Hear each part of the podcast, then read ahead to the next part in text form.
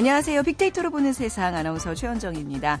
자, 오늘 화요일인데요. 여러분 어떤 계획 갖고 계신가요? 대학병원은 화요일과 수요일에, 여의도 국회의사당은 화요일과 금요일에 유동인구가 각각 가장 많이 몰렸고요. 금요일을 즐기는 분들 서울 강남역 주변에 가장 많이 모였습니다. 한 통신업체의 2013년 11월 스마트폰 사용자 빅데이터 1억 5만 개, 5천만 개를 토대로 한 아, 국토연구원의 분석 결과라고 하는데요. 좀 더 살펴보면 서울의 시간대별 유동 인구는 오전에는 한강 이남에 또 오후에는 한강 이북에 많았고요. 남성은 주로 테헤란로 중심의 한강 이남에 또 여성은 광화문 시청 등 강북에 많이 모이는 곳으로 조사됐습니다. 자, 습관처럼 눌렀던 휴대폰 버튼 버튼, 또 무심코 걷던 거리 이런 소소한 자료들이 모여서 방대한 이런 빅데이터들을 만들고 또 지금 이 순간 우리의 삶의 모습을 아주 진솔하게 알려주고 있습니다. 자, 오늘 빅데이터로 보는 세상 적정 투자 성공 창업과 앱 속으로 들어온 빅데이터가 마련됩니다. 함께 해 주시고요. 방송 들으시면서 자, 빅데이터 관련해서 궁금하신 점들 저희 빅데이터로 보는 세상으로 어, 보내 주시면 됩니다. 자, 휴대 전화 문자 메시지 지역 번호 없이 샵 9730, 샵 9730입니다. 짧은 글은 50원, 긴 글은 100원의 정보 이용료가 부과되고요. 방송 들으시면서 또 콩 어플리케이션 콩을 통해서 이제 문자 참여하시면 되는데요. 어제도 함경임 씨 최승화 씨, 조민숙 씨, 양정훈 씨, 정상모님 방송 중에 또 의견들 또 잘 듣고 계시다는 메시지 보내주셨습니다. 오늘도 여러분의 이런 뜨겁고 열렬한 반응 기대하겠습니다.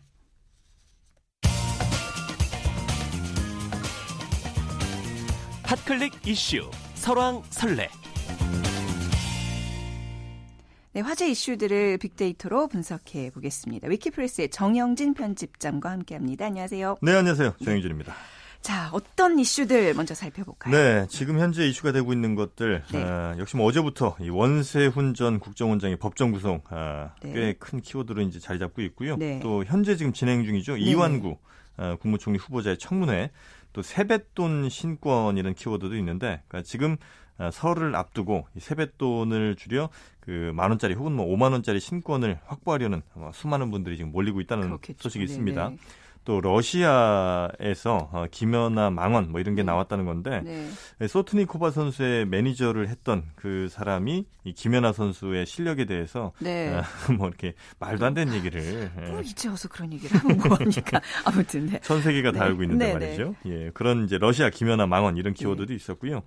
어, 또 어느 노인의 죽음이라고 이 네. 자녀가 다섯이나 있었던 한 노인이 어, 고독사 한 일이 아유, 있었는데요. 네. 심지어 뭐 장례식장에도 얼굴을 비추지 않았다고 하죠. 네. 아, 이런 노인의 죽음 또 성남시 제설이란 키워드도 있었는데 이 성남시가 아주 제설 작업을 어제 눈이 네. 꽤 많이 왔었는데 어. 그 제설 작업 아주 효과적으로 해서 어, 이게 또 그래요? SNS에서 화제가 좀 됐습니다. 네. 또 안면 홍조 예방법까지 아, 지금 네. 이렇게 올라오고 있습니다. 재밌네요. 자 먼저 그 원세훈 전 국정원장 그 이제 법정 구속이 됐잖아요. 네. 어떤 언급들이 나오고 있나요? 네, 뭐 2심이었죠. 어, 네. 1심에서는 이 선거법에 대해서는 이제 무죄가 선고가 됐었는데 2심에서 어, 선거법까지 유죄가 되면서 네. 징역 3년 실형 선고받고 법정 네. 구속이 됐는데 어, 어제와 오늘 아침 6시까지 뉴스 댓글 또 SNS에 등록된 글들 중에 원세훈 전 원장을 언급한 데이터들을 모아서 어떤 경향을 보이는지 한번 분석을 해 봤습니다. 네.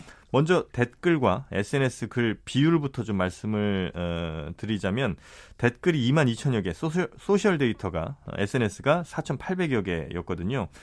어, 총 2만 8천여 건의 데이터 가운데 어, 총 합해서 가장 많은 관련어 그러니까 원세훈 전 원장을 언급하는 동시에 함께 썼던 단어 어, 네. 구속이 가장 많았습니다. 구속, 네. 예.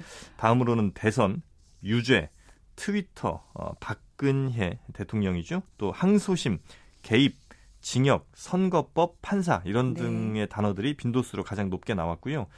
어, SNS상에서 가장 리트윗이 많았던 그러니까 공감 지수가 가장 높았던 이런 그 원문 데이터 한두 개 정도 살펴보면 어, 자유민주주의를 지키겠다는 변명으로 어, 자유민주주의를 파괴한 사람 이제 이런 비판도 네. 있고요.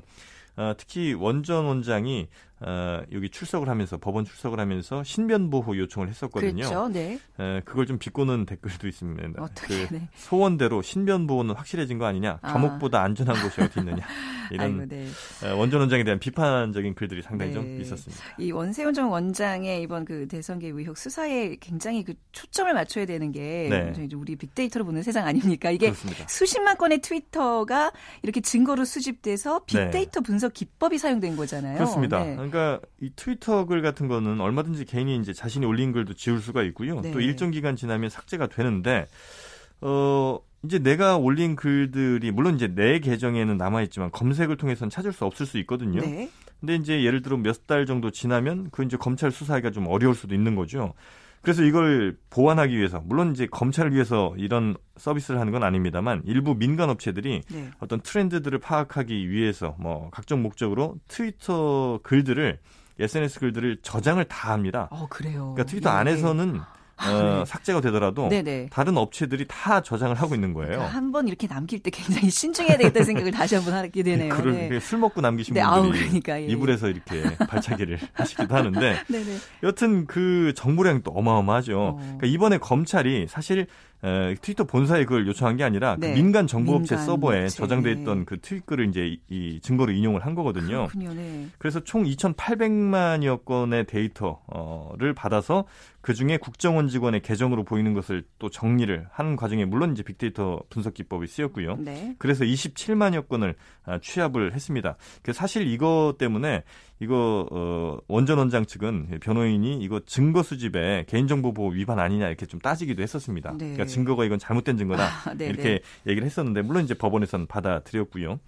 그래서 어, 구체적으로 그 증거 인정된 것들을 보면 어, 박근혜 당시 후보가 어, 후보로 확정된 2012년 8월 이전에는 어, 그 계정에서 남긴 이번에 문제가 된 그 계정에서 남긴 글이 어, 정치 관련 글이 거의 대부분이었거든요. 네. 그러니까 선거와 전혀 무관한 이런 정치 관련 글들이 84에서 97%였다가 어, 대선 후보로 확정된 이후에 갑자기 선거 관련 글로 뒤바뀝니다. 네. 선거 관련 글이 77%로 압도적으로 많아졌고요. 특히 10월, 12월 다가오면 선거 관련 글이 83%까지 그러니까 상대 후보를 비방한다든지 네. 아니면 특정 후보를 좀 지지하는 이런 글들이 83%까지 치솟았던 점 이게 이제 결국은 재판부가 아, 대선 개입을 인정한 이런 근거가 좀 되기도 했죠. 네.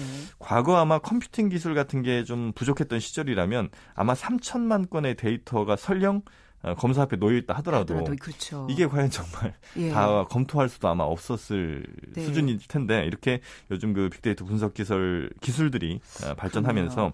이런 그 법정에서도 많이 좀 쓰이고 있는 것 같습니다. 네, 그러니까 빅데이터 때문에 이제 이런 SNS의 글들이 증거로서의 가치를 받게 되는 인정을 받게 되는 그런 예였습니다. 자 어제 어우, 눈 많이 내렸어요. 네. 예, 뭐 당황하시진 않으셨나요? 저도 어디 이렇게 어두운 데 있다가 나왔는데 갑자기 눈이 쌓여서 굉장히 네. 놀랐는데 빠른 제설로 칭찬받은 지자체가 있다면서요? 앞서도 네. 말씀하셨지만 그렇습니다. 이 네. 소셜 매트릭스에서 이제 선정한 실시간 SNS 트렌드 이슈 2위에 보니까 네. 그 성남시 제설이 올라왔어요. 그래서 좀 신 기해서 보니까 그러니까 SNS 상에서 성남시의 제설 작업에 대해서 꽤 긍정적인 데이터가 많았다는 거죠. 네. 어, 이렇게 홍이 좋았던 그리고 SNS 상에서 언급이 많이 됐던 이유를 보니까 어, 성남시 동네마다 네. 공무원들이 시간대별로 제설 상황을 온라인 그러니까 트윗에 올렸기 때문이거든요. 어, 어떻게 올리는 건가요? 그러니까 예를 네, 들면 네. 뭐 어느 사거리 결빙 구간 2차 제설 완료했습니다. 아, 또 성남시 네네. 무슨 로 제설 작업 진행 중이니 5시까지는 주의를 바랍니다. 아까 생방송으로 이렇게 막 중계를 해주는군요. 그렇습니다. 어느 길을 이제 사용할지 좀, 좀 우왕좌왕하는 네. 시민들을 위해서. 네. 그 사실은 이 시민들이 공무원이 잘하느냐 못하느냐도 물론 이제 중요하겠지만 지금 일을 어떻게 하고 있는지 이 그렇죠. 과정을 알려주는 거 굉장히 이거 요즘 들어서 널리 쓰이고 있는 거거든요. 네. 그게 21세기 평판 관리라고도 하는데 네. 어, 특히나 지금은 기술적으로 얼마든지 그런 보고 실시간 보고들이 가능하잖아요. 네. 어, 그리고 또 이게 일방적인 것이 아니라 시민들이 어디가 많이 결빙됐다고 하면 또 거기를 찾아가고 이런 소통들이 잘 된다는 게 이제 굉장히 그 어, 호응을 받았던 큰 이유인 것 같고 있고요. 네. 또 과거 그 서울 시민에서도 보면 그 타요 버스, 타요 버스 그렇죠. 예, 도입할 예. 때도 시민의 그 SNS 아이디어를 시에서 적극적으로 수용하면서 네. 이게 결정된 거 이런 것들도 하여튼 에, 지금 21세기 대한민국에서 상당히 호응을 얻는 것이다 네. 이렇게 볼 수 있겠습니다. 빅데이터를 아주 적극적으로 활용한 예로 이제 저희가 타요 버스 얘기를 몇 번 했는데 뭐 이왕 칭찬한 김에 성남 네. 씨가 빅데이터를 이제 각종 행정에 있어서 굉장히 잘 사용하고 있다면서요. 네, 그 네. 공공도서관 있잖아요. 네. 여기에 보면 어떤 책을 더 사야 될지 이제 고민들 많이 하실 텐데 도서관 입장에서. 네. 근데 이런 그 800만 건의 이 도서 대여 데이터, 뭐 열람실 좌석 점유율 이런 것들을 이제 분석을 했습니다.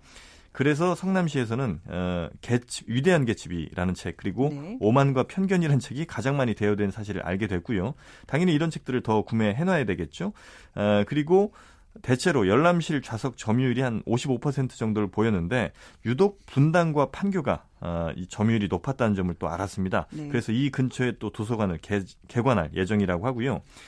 또 아주 칭찬할 만한 거는 전통시장이 에, 요즘 있는데 대형마트는 뭐 대충 뭐 지하 1층에 식품, 그렇죠. 1층에 뭐 의류 네네. 이런 거 다 아는데 이 전통시장 가면 어디 어디에 뭐가 있는지 조금 어려울 수 있거든요. 매일 가기 전에는 좀 어렵죠. 항상 낯설죠. 네, 그렇습니다. 네. 그래서 이 스마일로라는 앱을 만들었는데, 어, 그러니까 전통시장 안에 있는 그 점포의 위치 그리고 특정 취급 품목 등을 데이터를 다 해서 음. 내가 검색어만 누르면 어느 가게 어디에 있는지 네.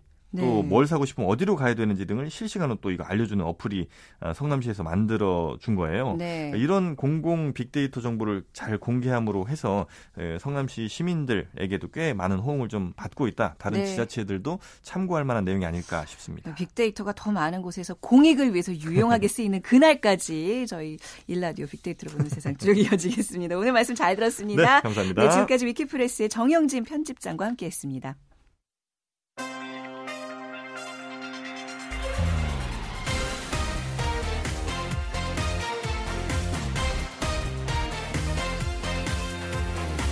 절대 손해보지 않는 소상공인의 투자 전략. 적정 투자 성공 창업.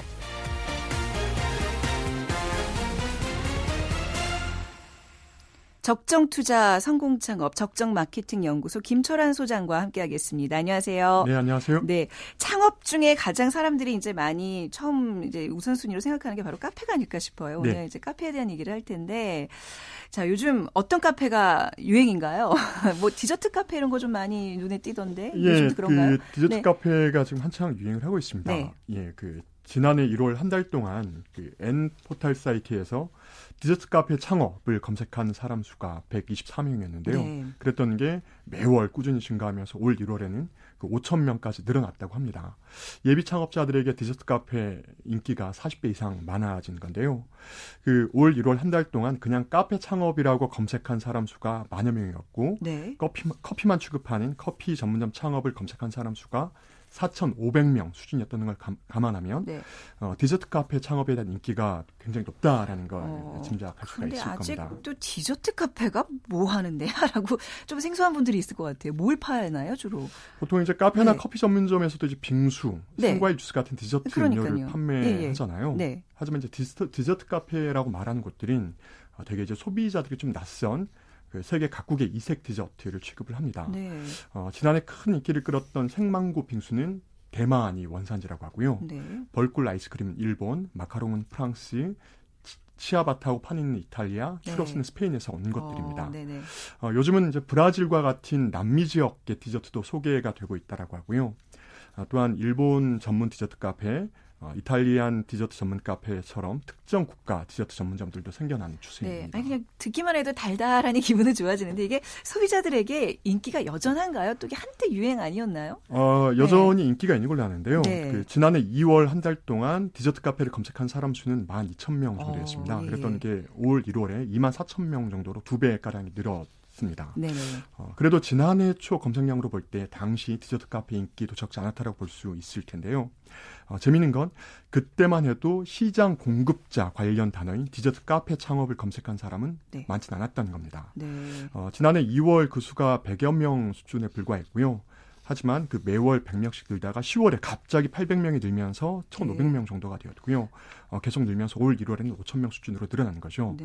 어, 이걸 통해서 우리가 볼 수, 알 수 있는 건 디저트 카페 같은 경우에는 소비자들의 수요가 먼저 앞서갔고 어. 어, 몇달 정도의 시간차를 두고 창업 트렌드가 뒤쫓아간 건데요. 그렇군요. 네. 어, 이 사실을 통해 어, 소비자들의 검색 트렌드를 살펴보면 창업 트렌드를 어느 정도 예측할 수 있다라는 걸 알 수 있을 어, 겁니다. 그 디저트 카페 말고 또 어떤 카페들 좀 우리가 또 찾아볼 수 있을까요? 어, 검색 빅데이터를 좀 들여다봤습니다. 네. 소비자 입장에서 어떤 카페를 많이 찾는지 한번 살펴봤는데요. 어, 지난달 검색량 기준으로 봤을 때 브런치 카페가 15,000건, 네. 이색 카페가 11,000건, 북카페가 13,000건, 어, 스터디 카페가 8,000건, 암흑 음. 카페가 5,100건으로 유행을 주도하는 어, 것으로 나왔습니다. 굉장히 이색적인 카페들이 예. 많아요. 근데 북카페는 뭐 예전에도 많이 있었잖아요. 요즘엔 예, 좀 예. 달라졌나요? 뭐, 뭐. 어, 예전에는 그냥 뭐 신간서적이나 베스트셀러, 인, 기 잡지 같은 걸 네. 그 매장 안에 비치해 놓고 손님들에게 서비스로 이제 무료로 그걸 빌려줬었죠. 근데 요즘은 그 대형 출판사들이 책을 홍보하기 위한 전시장 목적으로 네. 네 북카페를 직접 운영하기도 아, 한다고 그 출판사에서 해요. 직접 운영하는 예, 북카페들이 예, 있더라고요. 예. 맞아요. 네네. 당연히 이제 규모도 이제 커졌는데요. 네네. 홍대 인근에 있는 모 출판사 직영 북카페는 네. 도의한 청만 만 권이 넘는다라고 아, 해요. 예, 물론 이런 북카페에서는 책도 팔고 저자와 독자의 만남 같은 이벤트도 열기도 그쵸, 합니다. 네. 어, 대학가에서 서점들이 많이 사라졌죠. 아, 네. 네. 그런 이제 서점이 사라졌던 자리 그리고 한때 잘 나가던 만화방이 사라진 자리에도 음. 북카페가 생겨나고 있는데요. 아무래도 책 판매와 대여만으로는 그 네. 그 수익이 열악할 수밖에 없는데 뭐 차나 커피를 팔면 그걸 이제 보완할 수 있어서 네. 좀 인기가 있는 것 같습니다. 그럼 스터디 카페도 약간 뭐 그런 이유인가요? 예, 스터디 카페는 카페와 도서관을 결합한 도서관. 형태라고 보시면 될 것 같습니다. 카페에 적당한 소음이 오히려 집중에 도움이 된다고 아, 해서 카, 페 가면 예. 이렇게 왜 이어폰 꽂고 공부하고 예, 이렇게 예. 일하는 분들 많잖아요. 네. 예, 그런 이제 white noise가 네. 집중에 도움이 돼서 카페를 찾는 학생들이 많고 많아지고 있는데요. 네. 네, 그렇다고 여러 명이 앉, 을 수 있는 테이블에 그 혼자 책을 펴놓고 오랜 시간 공부하면 눈치 보여요. 예, 네. 예, 눈치를 봐야 되죠. 그래서 어떤 카페들은 매장 안에다가 대학 도서관에나 있을 법한 그런 다인용 공부 테이블 갖다 네. 놓고 공부할 사람 거기 앉아서 부담 없이 네, 음. 공부하라고 이야기를 합니다. 어, 스터디 카페가 많아지면 당연히 독서실 사장님들이 어려워질 텐데요. 네. 예. 그래서 요즘은 이제 기, 존 독서실에 네. 카페 편안한 분위기를 접목해 스터디 카페로 탈바꿈한 사례도 네. 생겨나고 있습니다. 네. 어, 검색 빅데이터를 좀 들여다봤는데 지난해 4월까지 검색량이 아예 없다가 5월부터 검색량이 생기면서 지난달 3천 건이나 검색난, 검색된 단어가 하나 있었습니다. 바로 커피 브러리입니다. 아, 네네. 뭔지는 알 것 같네요. 예, 예, 예. 커피와 뭐 라이브러리의 예, 합성인가요? 예, 맞습니다. 네. 스터디 카페가 카페와 도서관을 결합한 형태라면 커피 브러리는 카페와 독서실을 결합한 형태입니다. 네. 도서관과 독서실이 약간 좀 차이가 있잖아요. 네, 그래서 커피 브러리는 그 손님들에게 독서실에 있을 법한 그런 칸막이 좌석과 개인 음. 사물함도 제공하고 있고요. 네. 요금은 차값이 아니라 독서실처럼 시간 단위로 시간 단위로 받아야 되겠죠. 예, 쭉 예. 앉아 계시는 분들 많아지면 좀 곤란하니까. 예, 예. 예. 근데 뭐 다른 카페들은 이제 어떤 컨셉을 이해를 하겠어요. 근데 아까 말씀하셨던 암흑 카페는 뭔가요?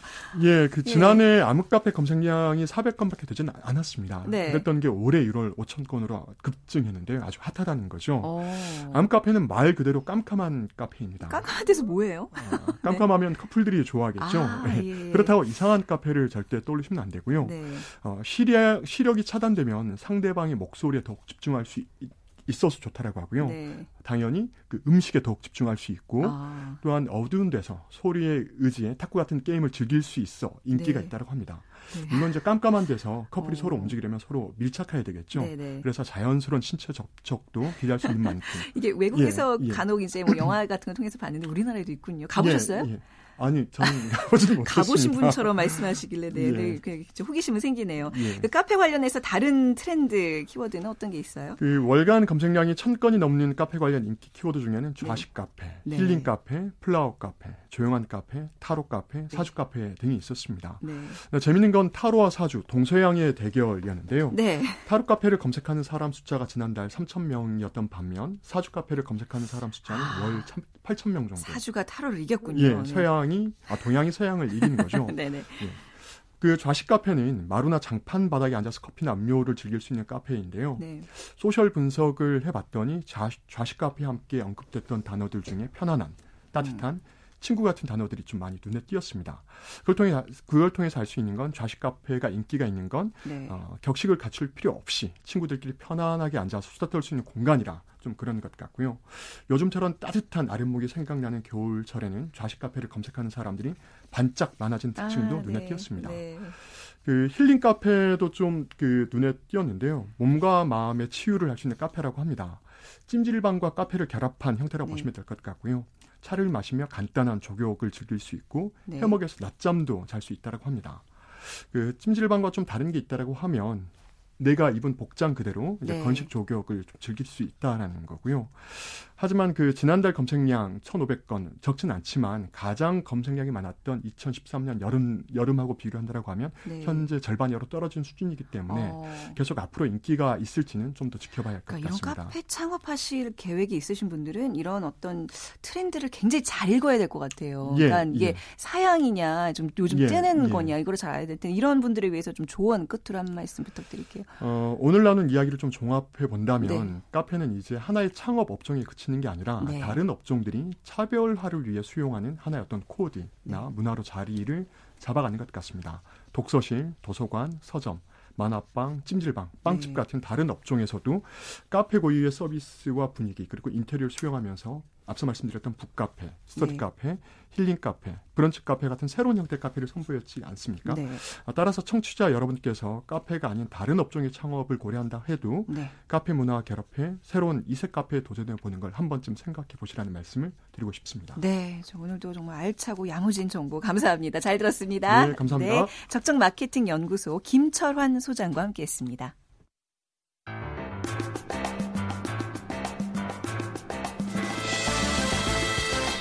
앱 속으로 들어온 빅데이터. 네, 빅데이터를 활용한 다양한 애플리케이션 소개받도록 하겠습니다. IT 컨설턴트 황지회 씨와 함께하겠습니다. 안녕하세요. 네, 안녕하세요. 네, 어, 굉장히 이 시간 기다렸어요. 오늘 어, 굉장히 유용한 정보가 될 것 같은데요. 오늘 앱은 네. 아, 아직 네. 날씨가 추워서 여름 휴가는 먼 일이라고 다들 네. 생각하고 계실 텐데요.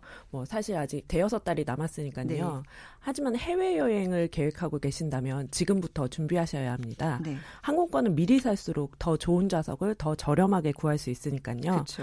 그런 의미에서 오늘은 빅데이터를 활용해서 항공권을 싸게 사는 법을 알려드리겠습니다. 네, 오늘 주제 보고 굉장히 엉덩이가 들썩들썩해졌어요. 자, 그렇다면 이제 빅데이터가 항공권 예약에도 사용된다는 건데 어떤 건지 좀 구체적으로 설명 부탁드릴게요. 네. 아, 최근에 항공권 가격 비교 사이트들이 앞다퉈서 빅데이터 시스템을 도입하고 있어요. 네. 왜냐하면 항공권 가격이 참 수시로 변하잖아요. 네. 네. 같은 항공사에 뭐 같은 클래스 좌석인데도 가격이 두 배 이상 차이가 나기도 네. 하고요. 뭐 갑자기 가격이 오르거나 폭락하기도 하죠. 네. 그렇다 보니까 엄청난 양의 과거 데이터를 체계적으로 분석해서 가장 싸게 살 수 있는 시점을 찾아내려는 그런 노력이 계속되고 있습니다. 네. 제 주변에도 보면 이런 거 검색 잘해서 네. 굉장히 저렴하게 여행 잘 다니는 분들 많고 정말 부럽거든요. 네, 이런 게 개인적으로 비교해서 표를 구입하는 분들이 좀 많아지는 추세죠. 네, 맞습니다. 최근에는 여행사를 통하지 않고요. 네. 직접 가격 비교 사이트에서 사는 사람이 늘었는데요.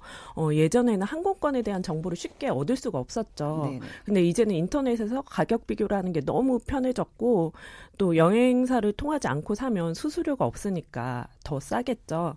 특히 저가 항공을 이용하는 알뜰 여행족들은 이런 음. 경향, 경향이 더 네. 많은데요.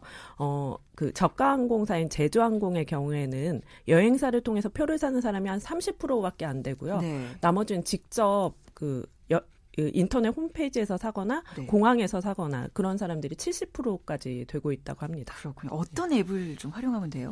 예, 네, 오늘은 해외 항공권 가격 비교 앱 3개를 알려드릴 텐데요. 어, 먼저 소개드릴 건 스카, 스카이 스캐너라는 앱입니다. 예, 이 앱은 전 세계 1000개 이상의 항공사 비행편을 뒤져서 최저가 항공편을 보여주는데요. 목적지와 날짜를 입력하고 검색을 누르면 순식간에 전 세계에 흩어져 있는 항공편을 가격 순으로 쫙 보여줍니다. 네네. 네네. 또 재미있는 기능도 있는데요. 휴가 날짜만 결정됐고 아직 목적지를 정하지 못했다. 그러면 도착지를 어디든지라고 하면 돼요. 어. 그러면 해외 항공권 중에서 제일 싼 거를 순서대로 보여주는데요. 네. 뭐 이게 도쿄가 될 수도 있고 뭐 방콕이 될 수도 있고 네. 그러면 그 중에서 목적지를 결정해서 사면 됩니다. 그러니까 특정 날짜 가장 저렴하게 네. 경제적으로 즉흥적으로 네네. 구입할 수 있는 항공권을 제시해 주는 거잖아요. 그렇죠, 그렇죠. 오, 그러니까 Skyscanner라고요. 예. 네. 여기서 이제 항공권 구입 시기에 대한 보고서도 내놨다고요? 네, 네. Skyscanner는 빅데이터 기술을 참 적극적으로 받아들이고 있는데요. 네. 그래서 2011년부터 2013년까지 고객 데이터를 분석해서 언제 사야 싸게 살 수 있는지 그 보고서를 발표했어요. 네. 이 내용을 참고해 보시면 좋을 것 같은데요. 한국에서 출발하는 항공권을 구매할 때는 평균적으로 출국하기 6주 전에 예약하는 게 아. 가장 저렴하게 살 수 있다고 분석됐습니다. 얼마, 얼마나 네네. 싸게 할 수 있어요? 그래서 이 네. 6주 전에 사면 10% 이상 싸게 살 수 있대요. 네네. 네네. 그리고 도착지별로 최적의 예약 시점이 조금씩 달랐는데요. 네. 일본은 출국하기 7주 전이 가장 좋은 시점이고 네. 이때가 평균 13% 싸게 살 수 있는 걸로 분석됐습니다. 네. 중국에 가신다면 6주 전에 예약하는 게 좋고요. 네네. 또 미국이나 영국 여행 계획이 있으시다면 이보다 훨씬 부지런하게 움직, 이시는게 좋아요. 네. 어, 이 두 나라의 경우에는 출발하기 17주 전에 예약하면 어. 13% 정도 저렴하게 살 수 있답니다. 아우 갑자기 네. 왜저 휴가 가기 전에 좀 이런 정보를 주시지 다 갔다 왔는데 자그 항공권 네. 가격은 이제 무엇보다 언제 사는지가 중요하다는 의미인데 네, 네. 가장 싼 시점을 좀 콕 집어주는 앱도 있어요? 네, 네, 물론 네. 있습니다. 좀 더 정교하게 지금 사야 되는지 아니면 좀 더 기다렸다가 사야 되는지 네. 알려주는 앱이 있는데요. 바로 Flyr라는 앱입니다. Flyr요? 네, 네, 네, 네. Flyr에 내가 원하는 날짜와 목적지를 입력하면요. 가격 순으로 항공권이 쭉 나옵니다. 네. 그런데 특이한 점은 지금 사라 아니면 기다려라 판단을 해준다는 겁니다. 어, 가격이 높아질 가능성 그리고 변하지 않을 가능성 또 더 저렴해질 가능성 세 가지에 대한 확률을 표현해줘요. 네. 그래서 만약에 가격이 높아질 가능성이 가장 유력하다 그러면 지금 바로 결제하는 게 좋겠죠. 네. 근데 반대로 저렴해질 가능성이 가장 높다 그러면 음. 당연히 기다려야 되고요. 네. 저렴해질 가능성이 높아서 기다려야겠다 생각하시면 메일 주소를 등록하면 됩니다. 아. 그러면 그 가격이 변하면 메일을 알려줘요? 보내주고 네. 어, 그걸 확인하고 예약하시면 됩니다. 네. 어떻게 할 수 있는 거예요? 네, 앞서서 네. 항공권 가격이 참 종잡기 하기 어렵다 네. 말씀드렸는데요. 사실 항공권이라는 게 매년 거의 비슷하게 공급되기 때문에 패턴이 있어요. 아. 수요도 뭐 크게 변하지는 않겠죠. 천재지변이 네. 아니나. 네. 예. 그렇다 보니까 가격이 어느 정도는 이렇게 매년 비슷하게 움직일 텐데요. 이런 수만 개의 가격 데이터를 모아서 종합해서 가격을 예측하는 겁니다. 네. 빅데이터 기술력이 필요하겠죠. 그러니까 이런 네. 빅데이터 기술력을 이용한 앱들을 잘 활용하는 게또 우리나라 사람들이라는 얘기를 들었어요. 네, 네, 네. 그러니까 저는 그동안 이렇게 여행사를 통해서 사거나 이제 뭐 그런 한국 사이트 뒤져서 예약하는 식이었는데 이런 세계적인 앱을 이용하면 굉장히 편리해지겠네요. 네. 네. 잘 활용하시면 남들보다 진짜 저렴하게 그러니까요. 사실 수 있어요. 네. 서비스를 하나 더 알려드릴게요. 네. 이것도 특이한 기능을 갖고 있는데요. 바로 루트 해피라는 앱입니다. 네. Routehappy는 단순히 항공권 가격만 비교해 주는 게 아니고요. 해당 비행기가 승객을 얼마나 행복하게 해주는지 아, 네. 10점 만점으로 네. 환산해서 보여줍니다. 그 품질까지도 이제 이렇게 알려주는군요. 그렇죠, 그렇죠. 네. 네, 네. 어. 기종, 뭐 좌석 간의 거리, 네. 오디오, 비디오 시스템, 비행기 안에서 와이파이를 쓸 수 있는지 없는지 이런 오. 것들을 비교해 주고요. 이런 점수를 매기기 위해서 뉴스, 여행 블로그, 웹사이트에 올라 있는 데이터를 분석한다고 합니다. 네. 혹시 황진 씨 이런 서비스들을 다 써보셨어요? 네, 저도 이제 네. 앞으로 올 여름 휴가를 상상하면서 이 네. 서비스들을 이용해 봤는데요. 네. 근데 이 앱들이 다 외국 서비스거든요. 네. 그래서 그런지 인천에서 출발하는 일부 항공편은 국내 예약 사이트들이 더 싼 경우가 있더라고요. 아, 또 그런 또 맹점이 있군요. 네, 네. 네. 그러니까 국내 사이트들을 보니까 신용카드사들하고 어떤 할인 이벤트를 맞아요. 하거나 예, 예. 예, 아니면 뭐 포인트를 결제하거나 네. 그런 혜택들이 있어서 그렇더라고요. 음. 어, 그러니까 제가 소개해드린 앱과 뭐 인터파크 항공, 하나프리닷컴 이런 한국 사이트들을 함께 비교해서 항공권을 찾으시면 더 좋을 것 같습니다. 네. 또 예약할 때 좀 주의하셔야 될 점도 있는데요. 네. 항공권에 붙은 조건을 좀 세심하게 체크해 보시는 게 좋을 것 같아요. 네. 싸게 산 항공 항공권은 대부분 뭐 환불이나 교환 조건이 좀 까다롭거나 귀국 일정을 연장하는 게 어렵거나 뭐 그런 제한이 있으니까 참고하시면 그러니까요. 좋겠습니다. 그렇죠. 그런 네게 있겠죠. 예. 그리고 요즘에는 이제 유류세 같은 것도 네네네. 꽤, 꽤 되잖아요. 뭐 그쵸, 가족이 가면 그쵸. 이제 곱하기 4, 뭐5 하게 되면 그래서 네네. 유류세도 이렇게 막 검색해서 가장 음. 적당한 시기에 비행기를 끊으면 네. 언제 좀 싼지 이런 거 알아보는 사람들도 있더라고요. 네, 네, 네. 그러니까 지금 네. 알려드린 사이트들이 네. 유류세랑 그 항공료를 더해서 어. 가격을 예측해 주니까. 아, 그렇군요. 오늘 진짜 이거 당장 한번 써 먹어봐야 되겠습니다. 오늘 말씀 잘 들었습니다. 네, 감사합니다. 예, 고맙습니다. 네, 앱속으로 들어온 빅데이터 IT 컨설턴트 황지혜 씨와 함께했습니다. 자, 콩 게시판을 통해서 김성훈 씨께서 네, 뭐 사업 아이템 무궁무진한데 창업 자금이 문제입니다 하셨어요. 저희가 또 빅데이터를 통해서 작은 걱정 좀 덜어드리는 시간도 마련하도록 하겠습니다. 자, 내일 오전 11시 10분 빅데이터로 보는 세상 함께 해 주시기 바랍니다. 지금까지 아나운서 최연정이었습니다. 고맙습니다.